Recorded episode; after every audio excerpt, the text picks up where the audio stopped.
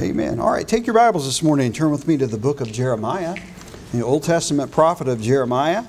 And uh, we uh, look this morning at, at, this Old Testament passage, and there's so much relevance in what went on uh, in the Old Testament as to what's going on and uh, gone on in the New and now in the church age. Uh, and so when we look here this morning, consider um, you know, there are a lot of things that are going on in our in, a, in the world right now with the pandemic. There are a lot of things going on in our country, uh, things that uh, really, you know, I think as the message bears out this morning, we'll see some similarities. But I say this: uh, that what we're facing today is nothing new. And the Bible tells us that there's nothing new under the sun. It may take on a different look, but it's still the same uh, problem of, of sin and what sin leads to. Uh, and it's, a, it's cyclic. It's just a cycle that continually repeats itself. It's been repeating itself since the Garden of Eden, uh, and it will continue to repeat itself until the Lord returns. And so we're going to look at some of those thoughts this morning. In Jeremiah chapter number 16. Jeremiah chapter 16 begins with Jeremiah giving a sign to the nation of Israel uh, and the form of him being an unmarried prophet. In other words, God had told him not to marry, you'll not marry, uh, you'll not have children in this place. Uh, Jeremiah, in fact, lived in, for the Lord and preached uh, all throughout this time. Uh, Jeremiah is one prophet in the Old Testament that, if you look from just a human standpoint, uh, you would say he never succeeded in that. He never had one convert, he never had one person that followed the message that he preached. That's not because he was ineffective. Uh, the truth of the matter is, is that the Word of God uh, has an effect wherever it's preached, wherever it's given. And that effect, generally speaking, is twofold. It's either going to cause people to double down and to harden themselves in their sin, or it's going to cause them to be convicted and to soften themselves. Uh, case in point, someone will ask from time to time, uh, just in private conversation, especially someone that's maybe a new believer, they'll say, they'll read in uh, about Exodus and about the Israelites leaving. Why did God harden Pharaoh's heart? And uh, why did God cause that to happen? Didn't he want them to go free? And the reality is, is that uh, God did not cause Pharaoh's heart to harden. God simply revealed himself to Pharaoh. Uh, and the, consider the, the, same, the same sun uh, that uh, melts butter hardens concrete. Uh, and so it's, it's our response. It's not that God dictated this evil.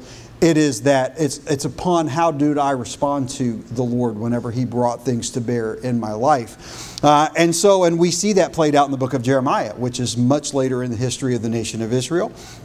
And so uh, he is giving this testimony of not being married. Uh, and there are a lot of things that go along with the wedding the, the joy, the anticipation, the planning, uh, the, all of the good things that come, and then uh, the fruitfulness of children and, uh, and the things that come as a result of God's design for the family.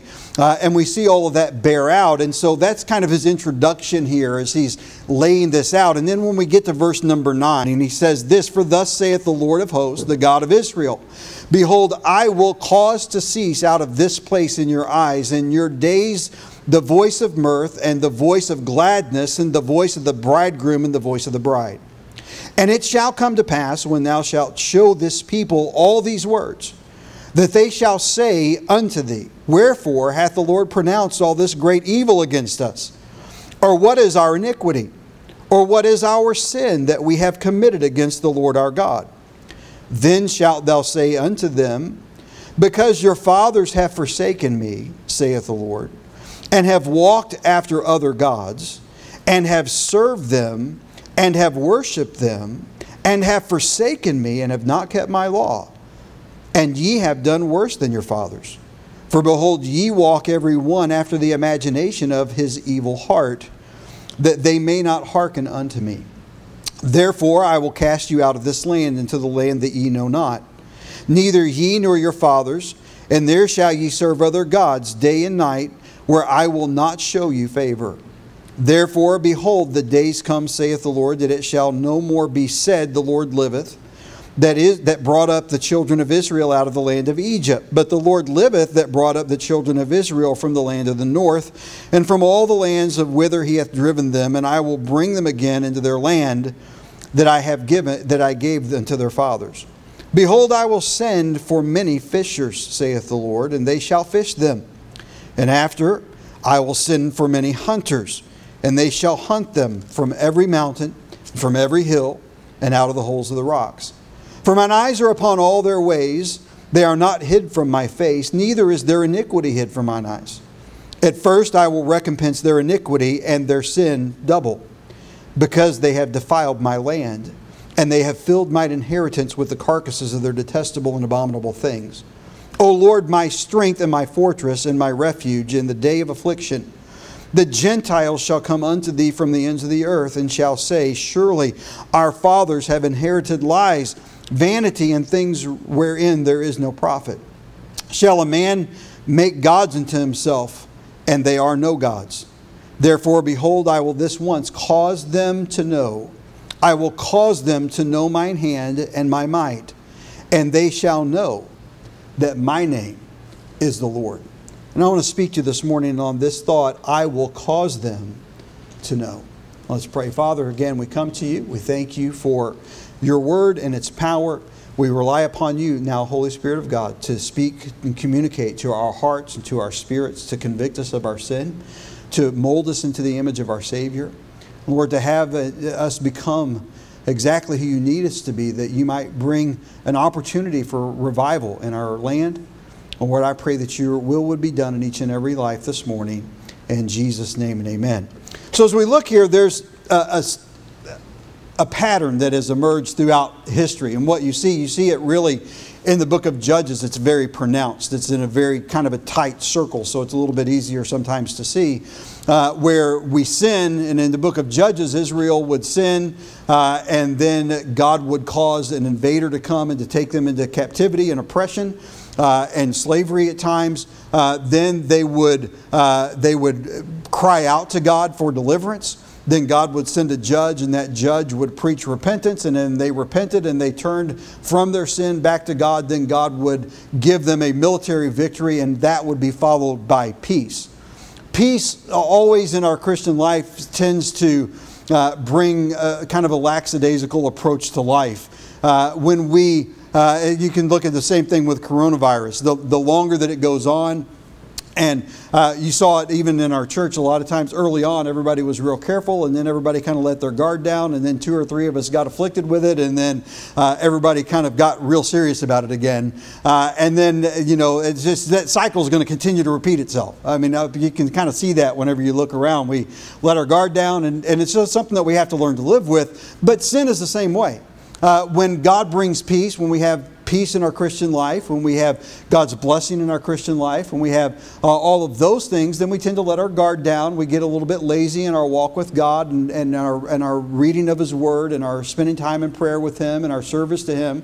Uh, it gets easy to just kind of drift away from that. Uh, and then uh, God does things to kind of get our attention and to cause us to respond back to Him, at which point we have to make a decision. Am I going to uh, continue away from the Lord or am I going to allow Him to draw me back to Himself.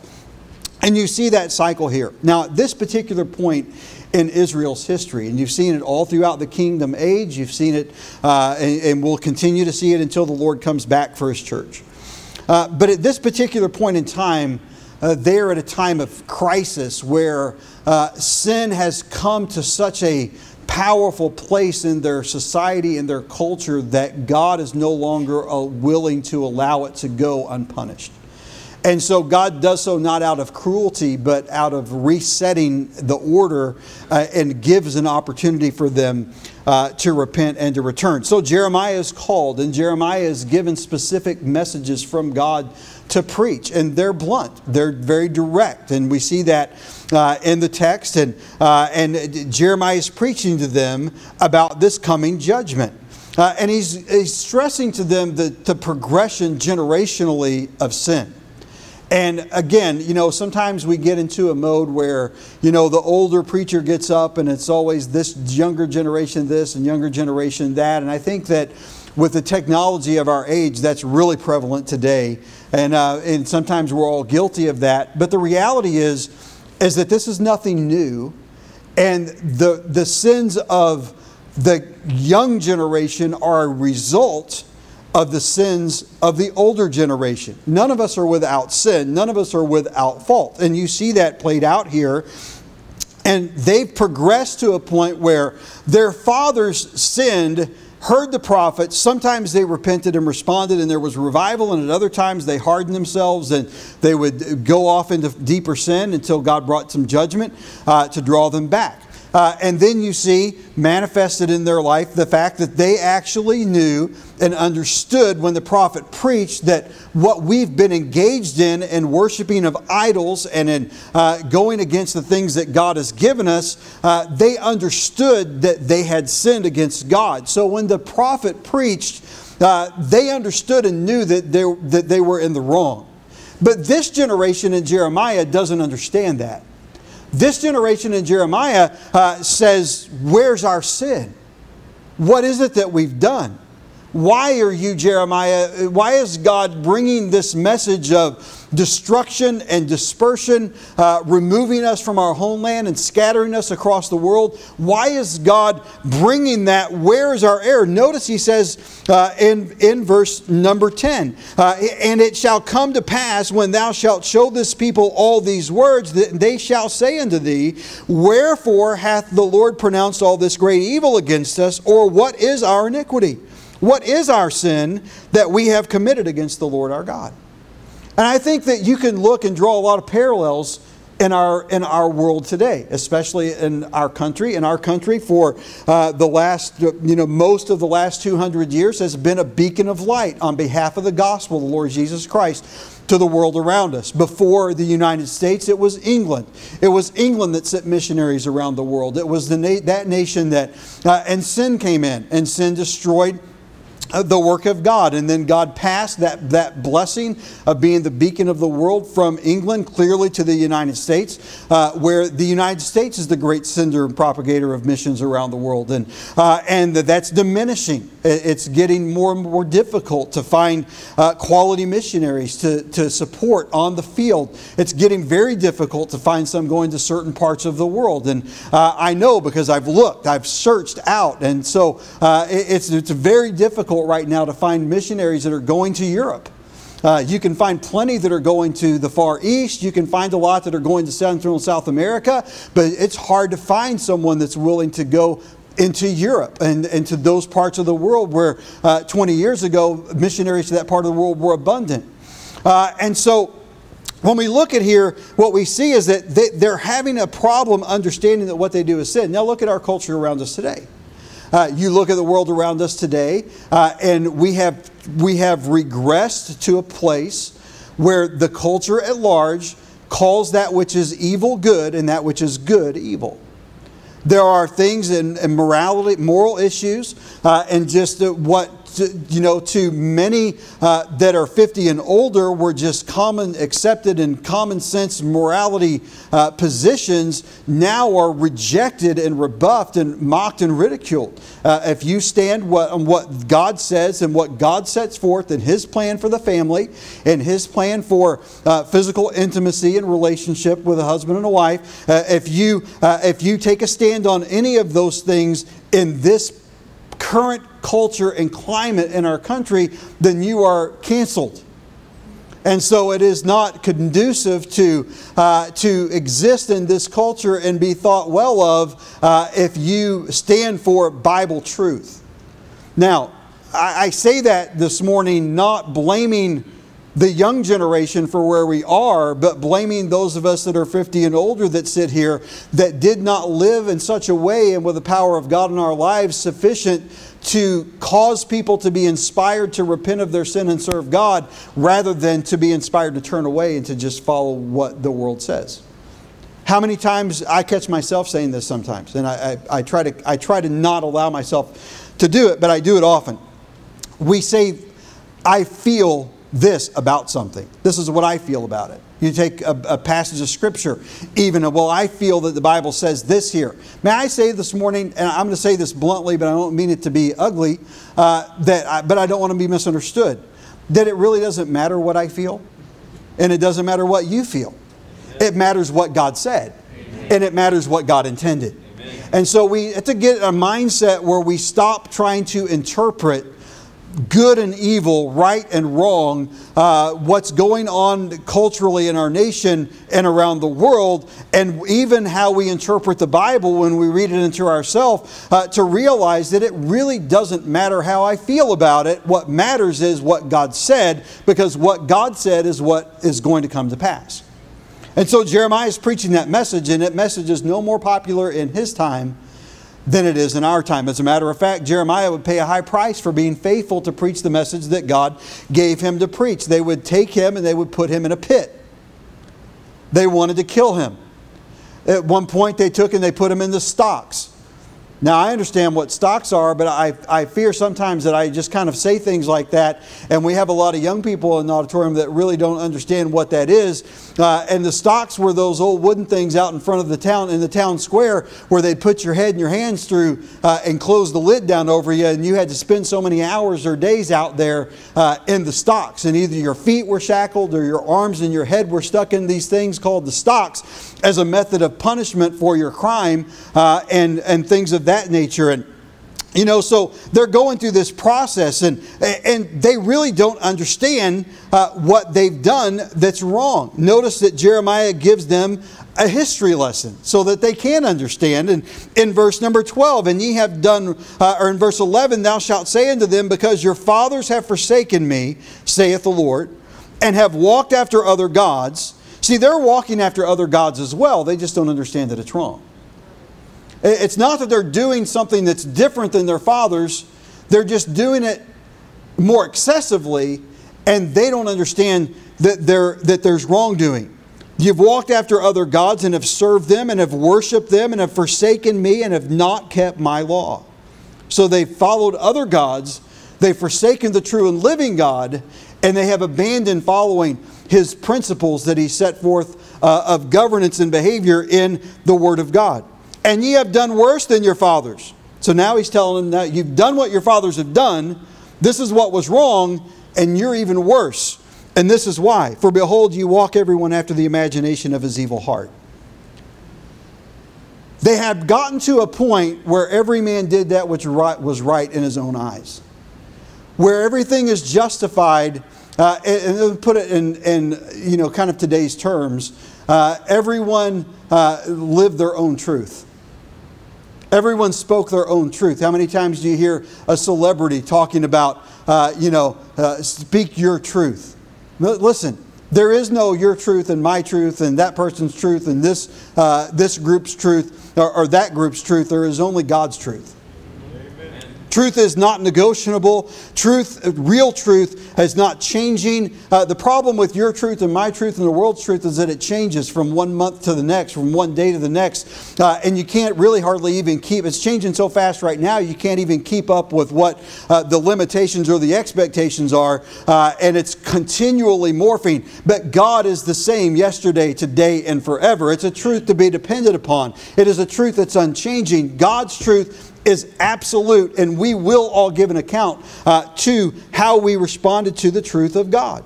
Now, they followed their heart. How many times do you hear? I mean, for the last five generations, all you've heard in culture and movies and music and the whole nine yards is just follow your heart. Uh, you follow your heart. Listen, the heart uh, is going to lead you to down a path of destruction because the heart is wicked. And he tells them that here that your heart, Pastor, you say my heart's wicked. I didn't say it, God said it. And so my heart is included in that too. I have a wicked heart apart from God. Notice Jeremiah chapter 17 and verses 9 and 10. The heart is deceitful above all things and desperately wicked. Who can know it? I can't even know my own heart. My own heart will deceive me because my own heart knows what I want and it will justify me getting what I want and not feeling guilty about it, even if that means as a Christian spiritualizing it so that I can not feel convicted about it in my heart. I, the Lord, search the heart in verse 10. I try the reins even to give every man according to his ways and according to the fruit of his doings. And so we look here at God pronouncing judgment but God is not pronouncing judgment without mercy. And what you see always is God lays out this is righteous and this is unrighteous, this is holy and this is unholy, this is right and this is wrong. As He makes the the, the draws the line in the sand, if you will, and says, This is what's going to happen, there's always an opportunity to repent and to come to Christ. There's, an, there's always a repentance to stave off that coming judgment. Matthew Henry, the great commentator of the 1600s, says there is a mixture of mercy and judgment in, this, in these verses, and it's hard to know which to apply to some of the passages here. They are interwoven, and some of them seem to look so far ahead as to look to the Gospels. God's mercy, God's opportunity for restoration, God's opportunity to not face this uh, incredibly difficult judgment is offered but rejected. Matthew Henry also said, Need drives many to God who had set themselves at, distance, at a distance from Him. See, whenever we know that we're in the wrong, we, I can always tell whenever there's somebody in the church that's, that's like got something that's going on in their life that they're afraid that as the pastor, I'm going to say, hey, you need to think about that uh, because they avoid me. I can just, I can just tell. and it's just like I'm walking in one door, and so they were headed that way. They turn around real quick and go the other way. Sometimes I'm, i feel like I want to just like meet them on the other side as they come around the corner, like I'm playing hide and go seek with a, one of my grandkids or something. Uh, you know, I've been at times where, uh, this hasn't happened to me here, but where uh, there was a particular lady in my church and, and she wanted to do something but she didn't want to she just she didn't want to do what was necessary to be able to, to do the role or fulfill the role or take the place in the church that she wanted to take uh, and so there were specific guidelines that she had to meet, and she wasn't willing to do it. And she'd argue with me uh, for, for, you know, as long as I would allow her to uh, about how uh, she didn't feel it was wrong or it was, she was guilty about it uh, or, or whatever. And so, and then I'd see her in public, and if she was engaged in that activity, she would turn and go the other way. And my thought was just simply this if you really in your heart believe that you're not in the wrong, then why are you hiding from me? You don't have to answer to me. I'm just a man. I'm just, I may be your pastor and I may be here to help guide you. And I might, on rare occasion, uh, feel moved to the Lord to pull you aside and say, hey, uh, listen, you need to think about what you're doing here. But uh, my job is not to enforce and impose God's law on you, my job is to present the truth. And what you do with it is completely up to you and the Lord. And I'll love you whatever you choose, try to help you whatever you choose. Uh, and so, but the reality is, is that, uh, you know, I'm not God's police officer. Uh, I'm just simply a proclaimer of His Word. And I'll try to lead and give guidance and assistance where I can. Uh, but, uh, but we need to be understanding that we must follow the Word of God. And when God allows judgment to begin to fall, we need to realize what God's trying to do is draw us to Him because need drives many to God who had set themselves at a distance from Him. Jeremiah set out to the purpose that they might know God's judgment and mercy. One thing about God, God never wants us to go through anything without having an opportunity to know what and why and how it's coming. And we don't always want to listen and we're not always willing to uh, accept it. But the power of God and the person of God brings about God's will. Again, Matthew Henry stated, as his omniscience convicts them, his justice condemns them. You know, if you get around someone that is, uh, you know, righteous and lives for God, and I don't mean self righteous and pompous, I mean someone that truly you can just sense God is with them whenever you walk into their presence. It's amazing how when you walk into that person's presence without them ever saying a word, you just automatically seem reminded and feel guilty about all the things in your life that you know are sinful. And you can have a conversation and none of those things ever be addressed. But still, I don't know if that happens to you, but that happens to me sometimes. And so God is dealing with this, and Jeremiah is preaching it. Now, in verses 14 and 15, he states here that there's going to be suffering in captivity. If you don't repent, Israel, then God is going to send an invading army and you're going to be scattered across the world. Now, this particular dispersion of the Jews is the dispersion that sent them into Russia and into Europe and, and across the world. It's the regathering that's talked about here is the regathering that began uh, after uh, the end of World War II and the Holocaust. And so that's still going on today. That's still taking place today. Uh, and so uh, they're still being reassembled by God. And, and he states here in verses 14 and 15 that the suffering of the captivity will exceed the suffering in Egypt. You understand, they were slaves in Egypt for over 400 years. They built the pyramids as slaves. It was the Jews, the Israelites, as slaves in Egypt that built the pyramids. They were in hard bondage. They were not treated kindly. They were not simple household servants. They were treated brutally. And he says to them that your judgment is going to be far worse. It is going to exceed what you experienced as a nation those many years ago in Egypt. And truly, when you look back at the Holocaust, it's not hard to see that they did, that that has already been fulfilled. That prophecy has come to pass. And so we look at this here, and he says that so as that was so, so will your regathering after the dispersion exceed the glory of the Exodus, the departure from Egypt. And again, that continues. In verse 16, he says, I will send for many fishers. And now we begin to see uh, more clearly this mercy kind of interwoven. So he's telling them, You've got sin in your life. You don't even understand that it's sin, I'm setting the record straight so that you fully understand. And God has said that if you do not repent of that sin, that this judgment is going to befall you. But that's not what God wants for you. That's not what God has designed for you. What God wants is for you to repent and return to Him. He wants you to forsake the false gods that you worship. He wants you to forsake uh, the corrupt ways in which you live. And He wants you to return to a personal relationship with your Father. He doesn't want us divided. And then he tells them how he wants to go about bringing them around. Notice in verse 16 Behold, I will send for many fishers, saith the Lord, and they shall fish them. Here in the fishers, we see the mercy. So, why do you say that, Pastor? Well, Jesus said, Follow me, and I will make you fishers of men. The reaching out, the carrying of the gospel to the lost world is demonstrated uh, in the New Testament as how Jesus refers to us as fishing, fishing uh, for men, fishing for souls. And when we see those fishermen here in the book of Jeremiah, they are a picture of the mercy of God. God proclaimed the message, He proclaimed righteousness, He proclaimed holiness, He proclaimed judgment, but He said, I'm going to send men to try to draw you back to me so you can avoid it. And that's what we see in the prophet Jeremiah. Then he said, And after I will send for many hunters, and they shall hunt them from every mountain and from every hill and out of the holes in the rocks. After God gives an opportunity for repentance, when it's rejected, comes judgment. And when judgment begins, judgment does not cease until it's run its course. Up until the point of the beginning of judgment, there's an opportunity to repent and to avoid.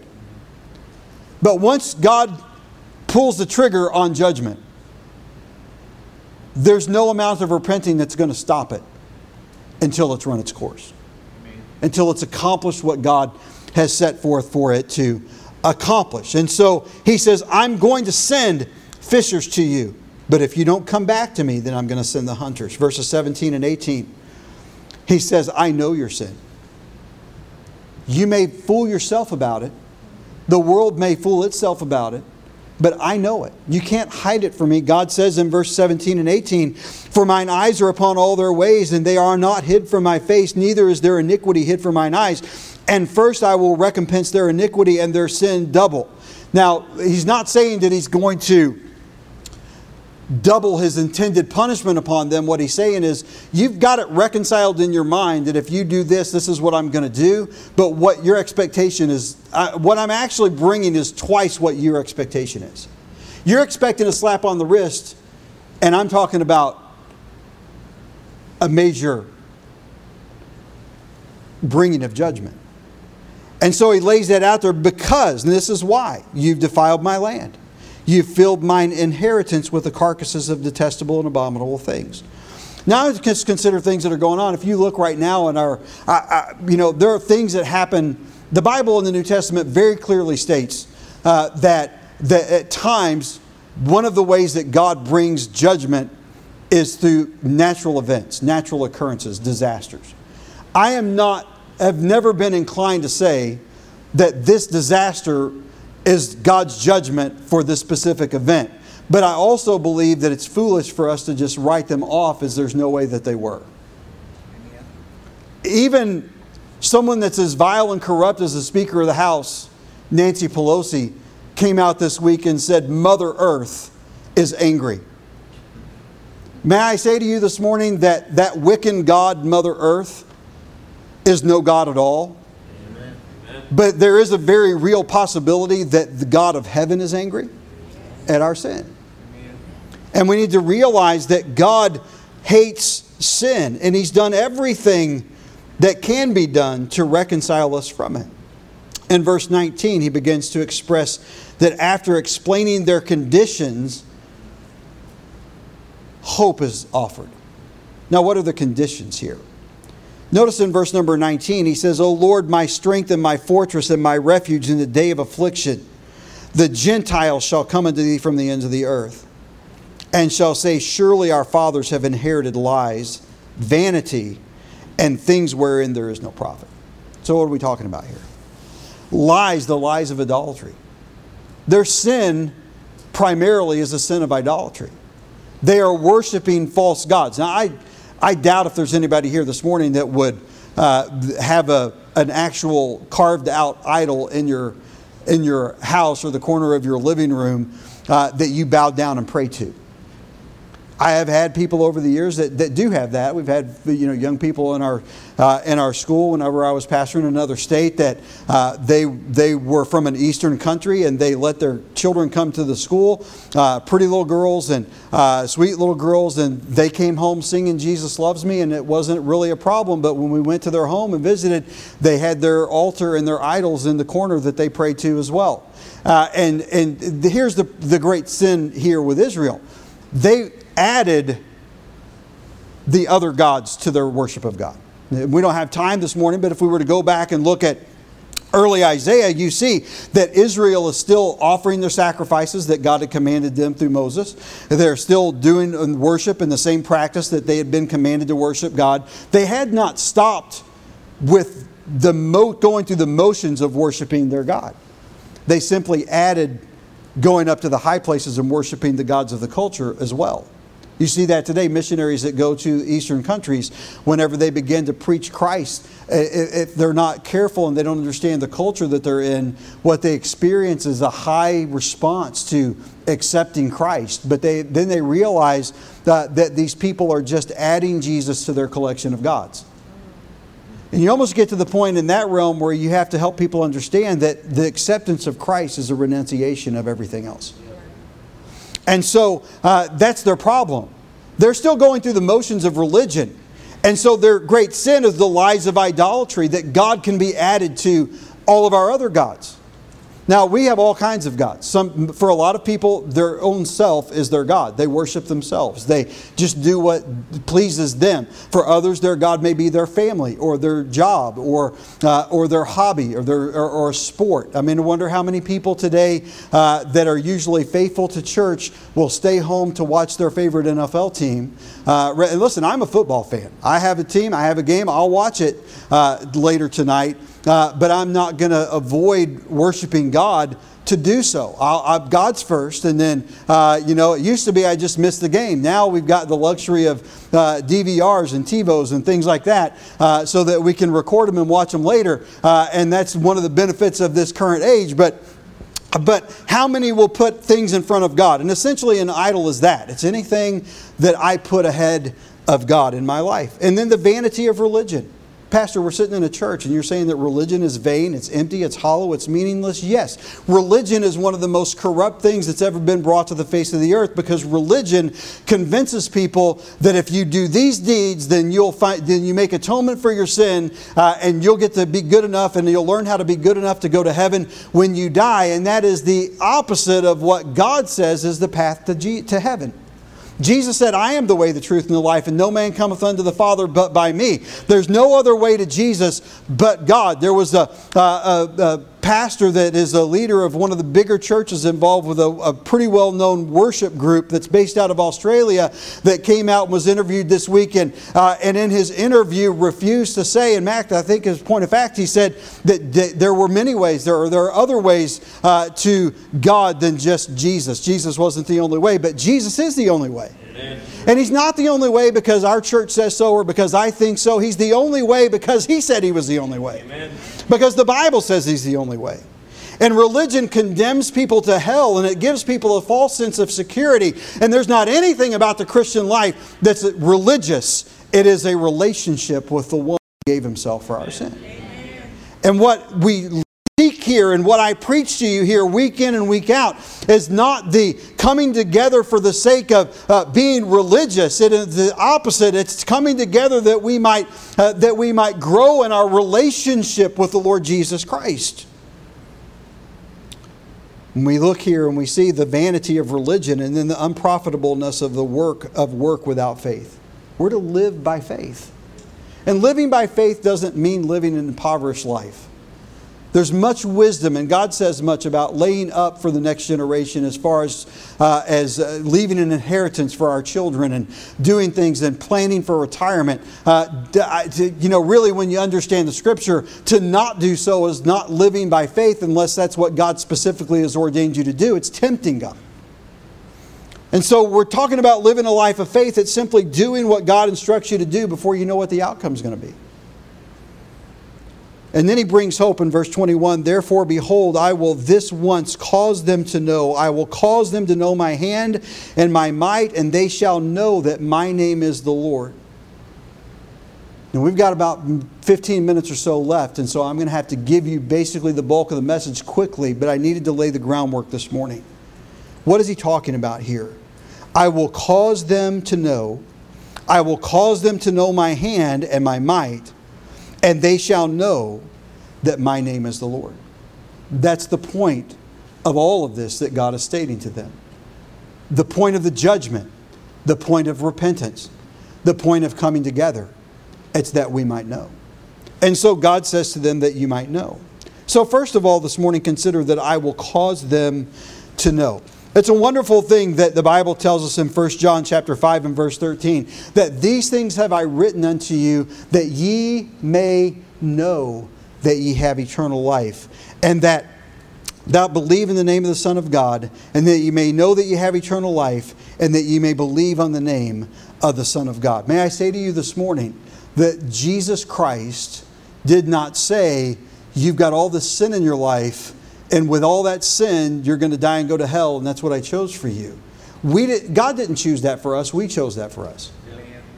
God never intended for sin to come into the picture. But when man chose to abandon God and, and embrace sin, it brought with it a curse upon the earth. The reason that we have sickness today is because of sin, not because God wanted it. The reason that we have to endure death is because of sin. The reason that we have all of the difficulties in life is because of sin. That was never designed by God. It's simply a natural result of what our sin has caused and what it's brought upon us. God, in His love for us, said, I want to make a way for you to return to me. Your sin will bring about death, but my love will bring about life. 2 Corinthians chapter 3 and beginning in verse 10, he says, For even that which was made glorious had no glory in this respect, by reason of the glory that excelleth. For if that which is done away was glorious, much more that which remaineth is glorious. Seeing that when we have such an hope, we use great plainness of speech. In other words, the Apostle Paul says, Seeing that we have such hope, we're very blunt about our condition and about the message of God.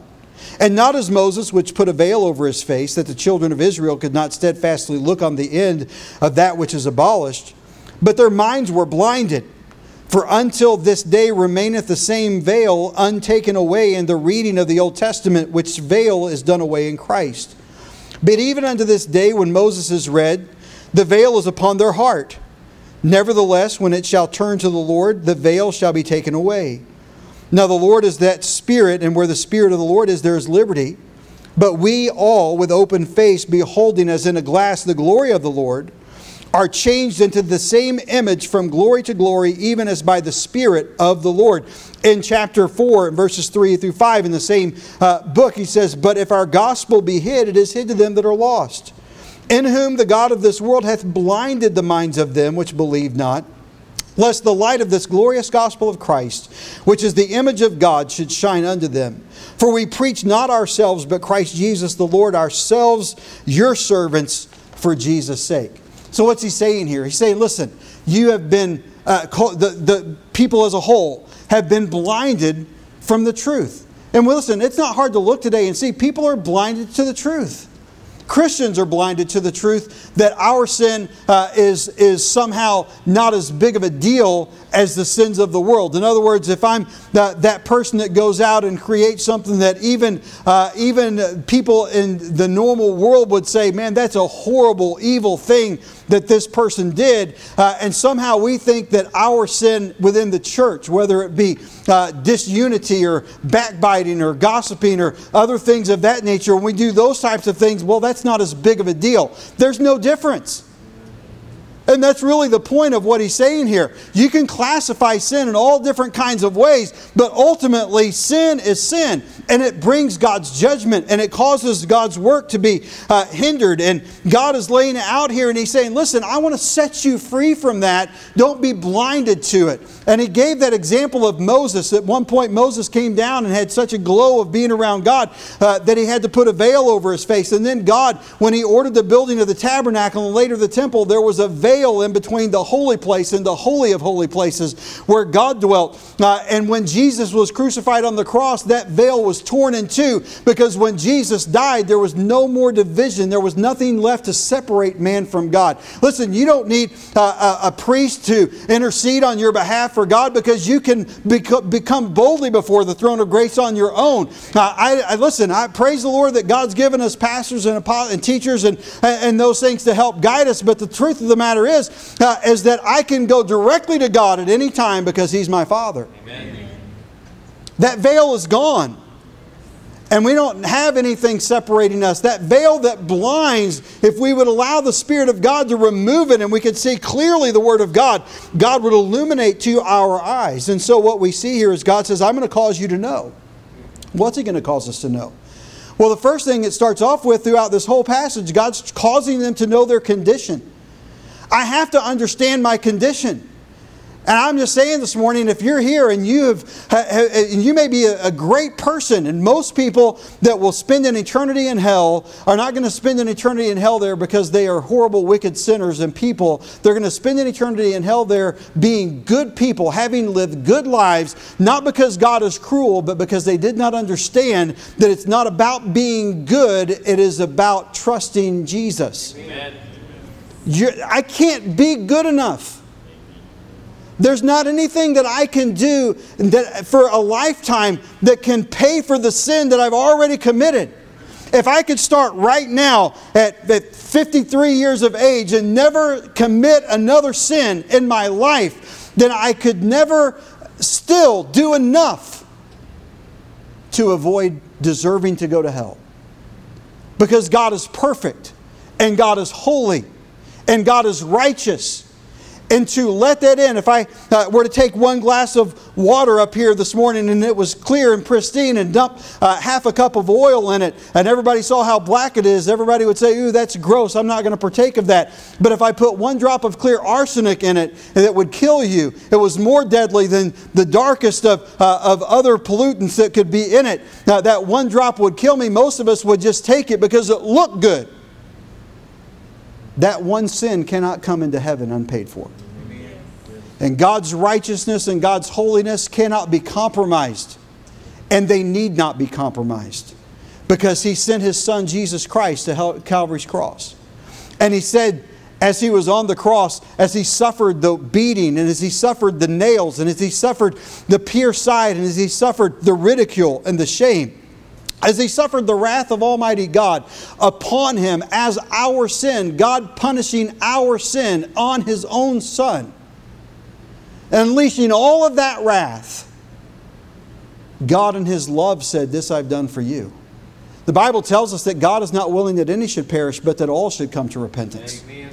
It is not the will of God for anyone to die without Christ. It is not the will of God for anyone to spend an eternity separated from God in hell. But the reality is, is that it's not about being good or being bad. It's about did I did I recognize my condition? Did I realize that I am a sinner? Did I realize that my sin has separated from me from God? And did I realize that God, in His mercy, has sent a fisher to me to rescue me, to give me opportunity to repent of my sin, to put my faith and trust in the one that has paid the debt for my sin, so that His righteousness, the New Testament says, can be imputed to me? That means that His righteousness is put on my account account. It's like if someone were to walk in and, into your mortgage company today and say, uh, I'm going to take my money and I'm going to pay their debt off. And you didn't do anything to earn it, you didn't ask for it, you didn't even know it was going to be done in that case. But they come in and they took their money and they had it put on your account. Jesus takes his righteousness and if we'll repent of our sin and accept Him as our Savior, and He puts it on our account. So when we walk into heaven, God doesn't look at us and our sin, God looks at the righteousness of Jesus Christ. Because when I put my faith and trust in Him, the Bible says, I am born again. I am born into the family of God. I am no longer a stranger on the outside looking in. I am a born, natural born son of God. That's why we use the term born again. He brings hope. I will cause them to know their condition. He'll cause us to know the consequence. The consequence is separation from God. The Bible says in Romans chapter 6 and verse 23 For the wages of sin is death. The death of this spirit in me. But the gift of God is eternal life through Jesus Christ our Lord. He wants to give you the gift of eternal life this morning. I will cause them to know. Secondly, he said, I will cause them to know that my hand and my might. I will cause them to know my hand and my might.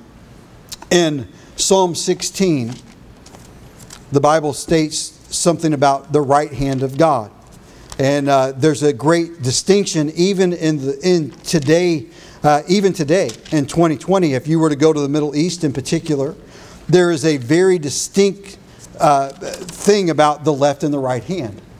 And in Psalm 16, uh, in verse number 11, he says, Thou wilt show me the path of life, in thy presence of fullness of joy. At thy right hand there are pleasures forevermore.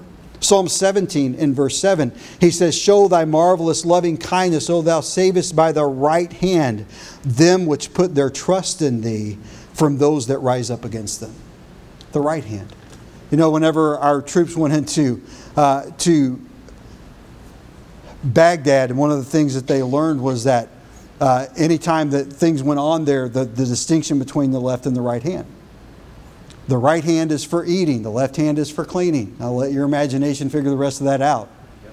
And so, anytime that they would do something, the way, if, if you wave at someone in the Middle East with your left hand, that's an insult. If you're in a military situation and you salute with your left hand, that's an insult because the left hand is associated with that which is dirty, or that which is corrupt, or that which wields judgment. The right hand is that which is mercy, and that which is peace, and that which is good. God says, I will cause them to know my hand and my might. I will cause them to know that I can be merciful or that I can bring judgment. But the choice is theirs. I used to tell, I ran a boys' home for I mean, our church folks know this, but we have a number of guests here today. Uh, before I was a pastor, for five years I ran a boys' home. There's discipline problems and problem teenage boys. And, uh, and one of the things that I would tell them, uh, one, of, one of the day, one of them came in and said, "Are you having a good day today, brother Dave?" And I said, "I have a good day every day, because you're not going to determine whether or not I have a good day. I might determine whether or not you have a good day, but you're not going to determine whether or not I have a good day." In other words, what I was saying to them is if you, if you do what you're supposed to do, you're going to have a great day. And you'll think, and I would tell guys when I interviewed them before we, they were accepted this a lot of times, I would say, if you, if you do what I asked you to do, you'll think I am the nicest, greatest thing since sliced bread. I'll feed you good. We'll do fun things. We'll, we play a lot of basketball. We go up hikes up in the mountain, hike back to waterfalls, do things like that. But if you don't,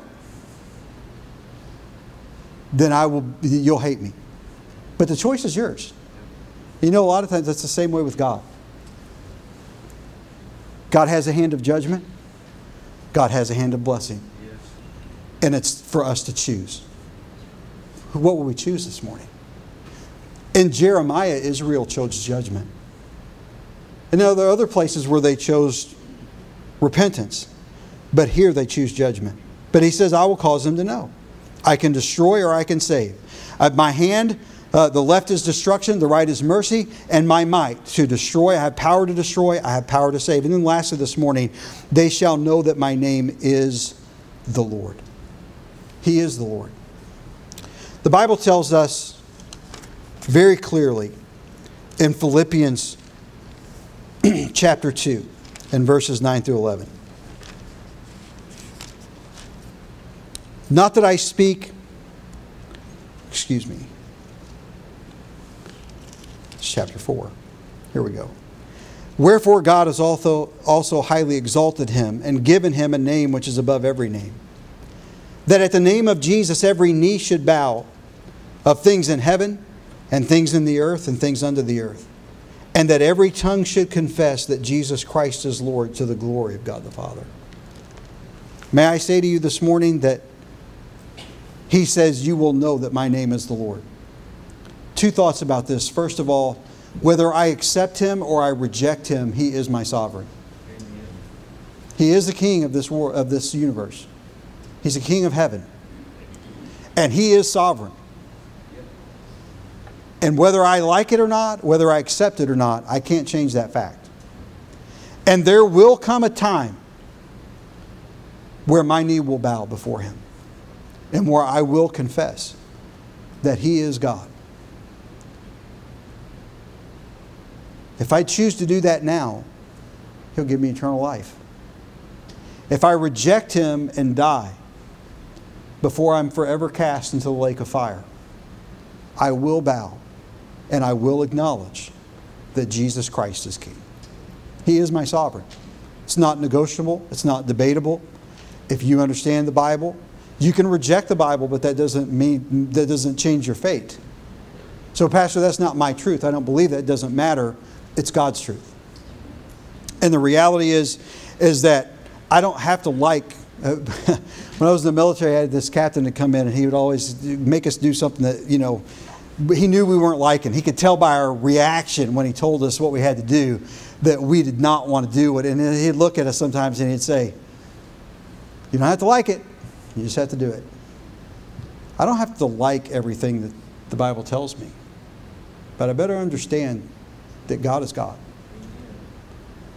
And so when we look and we understand, I will cause them to know that I am the Lord. He's saying, I am I'm going to cause you to know. I will do what is necessary to make you understand that I am the king of everything. But better than that, he says, I will cause you to know that I'm, I can be your Savior.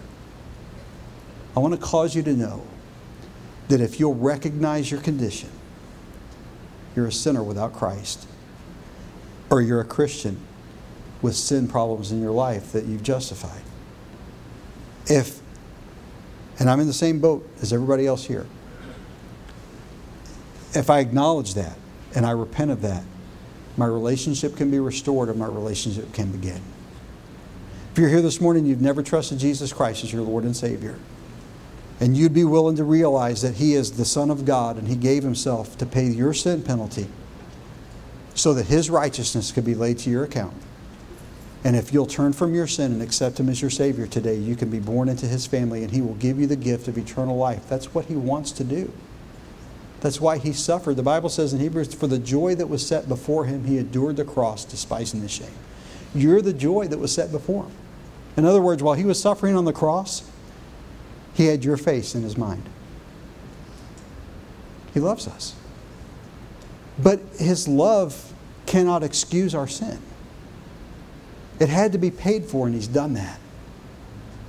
And He's saying, if you'll just trust me, if you'll believe me, if you'll repent and turn to me, I will give you eternal life. I will be your Savior.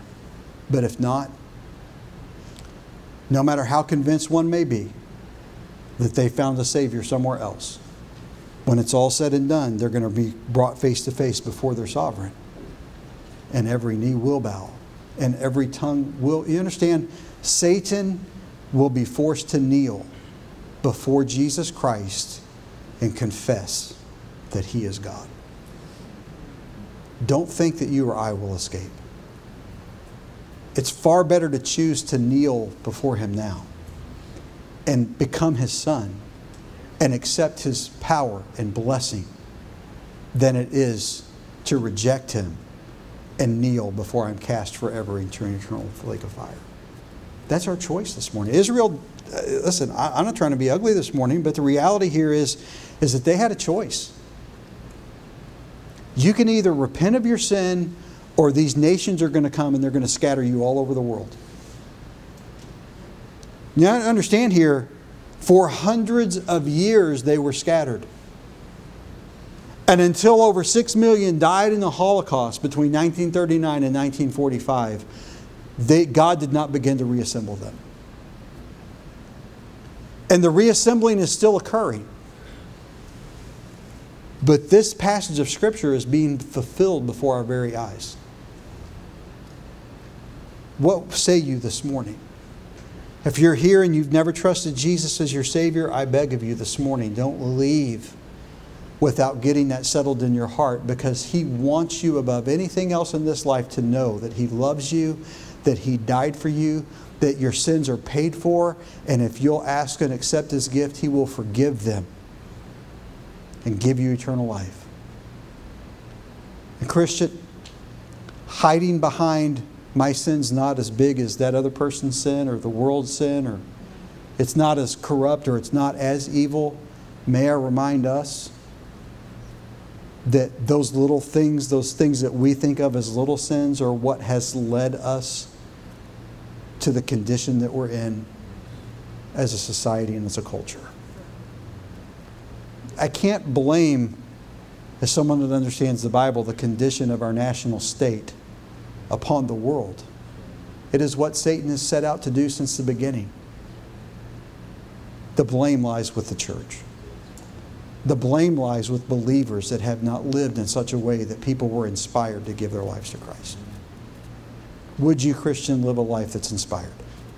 Would you live a life that inspires others to know the God that you know? He loves you. I'm glad He loves me. I'm glad that whenever I sin, I can go to Him and confess it and He forgives me. I'm glad that my Father is waiting for me to come and say, Dad, I messed up and I want my relationship with you fixed. I want that fellowship back. But it starts with birth. Have you been born again this morning? If you haven't, in just a moment, we're going to have what we call here an invitation. The piano's going to play. We're going to stand, we're going to bow our heads, and we're going to close our eyes. And I'm just going to invite folks to if God's spoken to you to come. So, what do I do? No one's going to be looking around. No one's going to hold you hostage or try to twist your arm into something that you don't want to do. But if you're here and you've never trusted Jesus as your Savior, I would ask you to come and meet me here in the front. And this is what I'm going to do I'm just going to simply have someone take you to a different room, right here close to the auditorium so that they can open the Bible and they can show you how God has told us in His Word that you can have without any doubt eternal life. There's nothing in this life more important than getting that settled. There's no need to fear, there's no need to be embarrassed, and I promise you, no one's going to twist your arm. But we're going to present the truth, and then you have to make a decision. If you're a Christian and you're here and you'd say, Pastor, there's things in my life that I know to the world may not look like a big deal, but I can understand how it hinders God's working in us place. I would hate for my sin as a Christian to hinder the Spirit's ability to bring conviction to someone that might be here that doesn't know Jesus as their Savior. I can get that settled. I can get that right with God. You don't have to talk to me. You can just come up here and pray and talk to God. You don't need me. There's, there's, no, there, there's no you know, confession booth in the Bible. We don't have to go to a man. We can go straight to him. Amen. Go straight to him. And tell him, Lord, I know. I know that you're God. I know you're my sovereign. I want you to be my Savior. Thank you for being my Savior. And thank you for making me know my place, my condition, and my opportunities to live a life that brings you honor and glory. Father, thank you for the time together this morning. Lord, I pray that you would speak to our hearts during this invitation. I pray that you would give us the courage, if you've spoken to us, to step out.